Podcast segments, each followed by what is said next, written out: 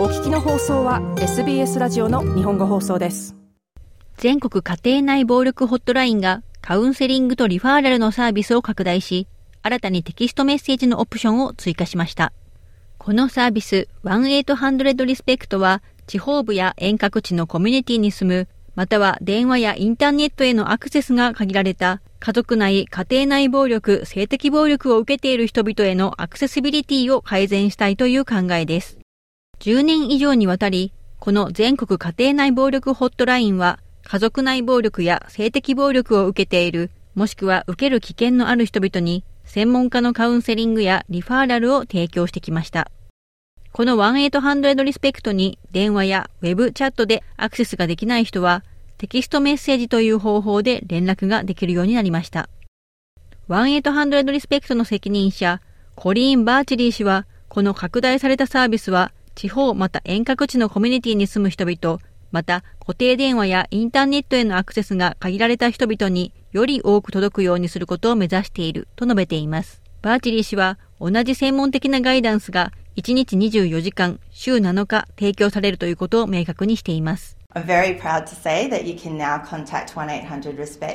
電話、ウェブチャット、そして新たにテキストメッセージでも1800リスペクトに連絡ができるようになったと言えることを嬉しく思います。あなたの状況、年齢、ジェンダーアイデンティティ、セクシャリティ、文化、またあなた特有の状況などが何であれ、助けやサポートが利用可能であることを知ることは非常に重要です。あなたは1800リスペクトの経験豊富なカウンセラーをあなたのニーズやその状況における感情、またその状況においてあなたにとって何が正しいかによって先導することができます。バーチリー氏はこのように述べました。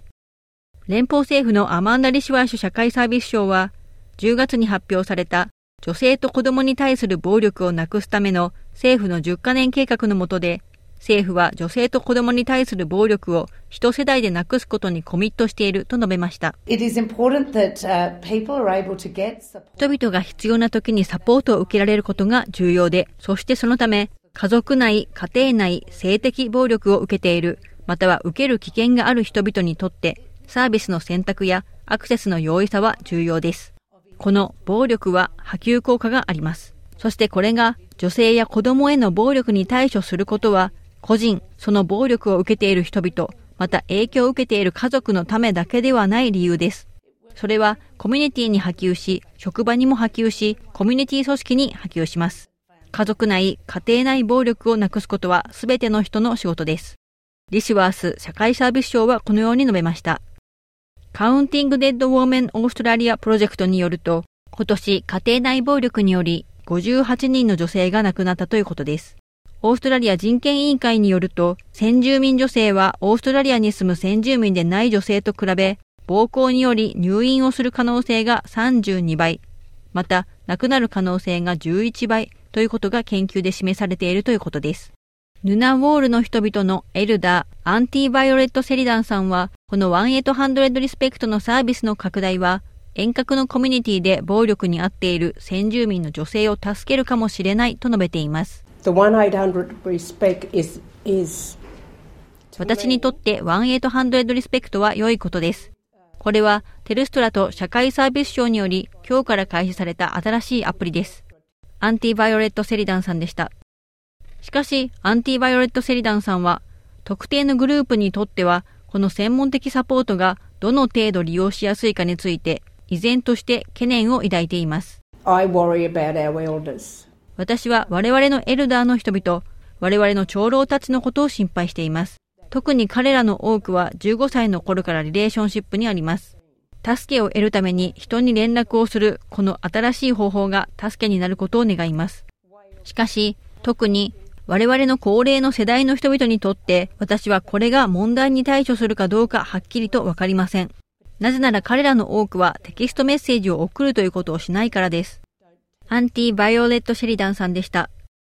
アマンダ・リッシュワース社会サービス賞は、この2週間のトライアル中にこの SMS のサービスを利用した人々からのフィードバックは、すでに変化を及ぼしていることを示していると述べています。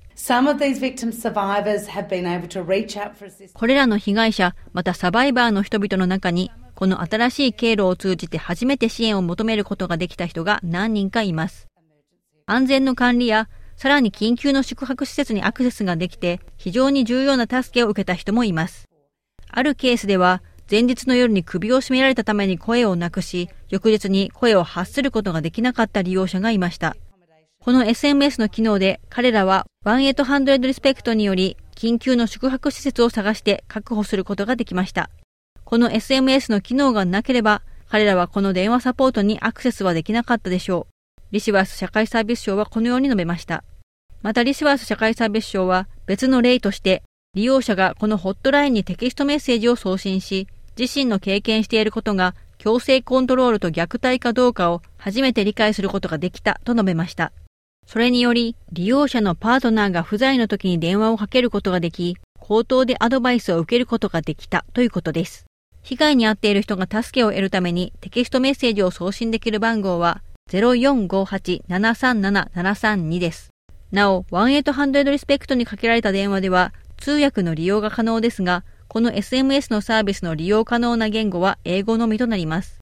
また、来年には新たなビデオサービスが開始される予定だということです。1800リスペクトの需要は高まっており、このテキストメッセージが新しく加わったことにより、1800リスペクトはさらにサービスが多くの人に届くことを期待しています。あなたやあなたの知り合いが家族や家庭内暴力について相談がしたい場合は、1800リスペクト1800-737-732に電話するか、131114のライフラインに電話をしてください。緊急時には000に電話をしてください。以上、SBS ニュースのルース・マーキュー・ディロンのリポートを SBS 日本語放送の上村ゆ子がお伝えしました。SBS 日本語放送の Facebook ページで会話に加わってください。「いいね」を押してご意見ご感想をお寄せください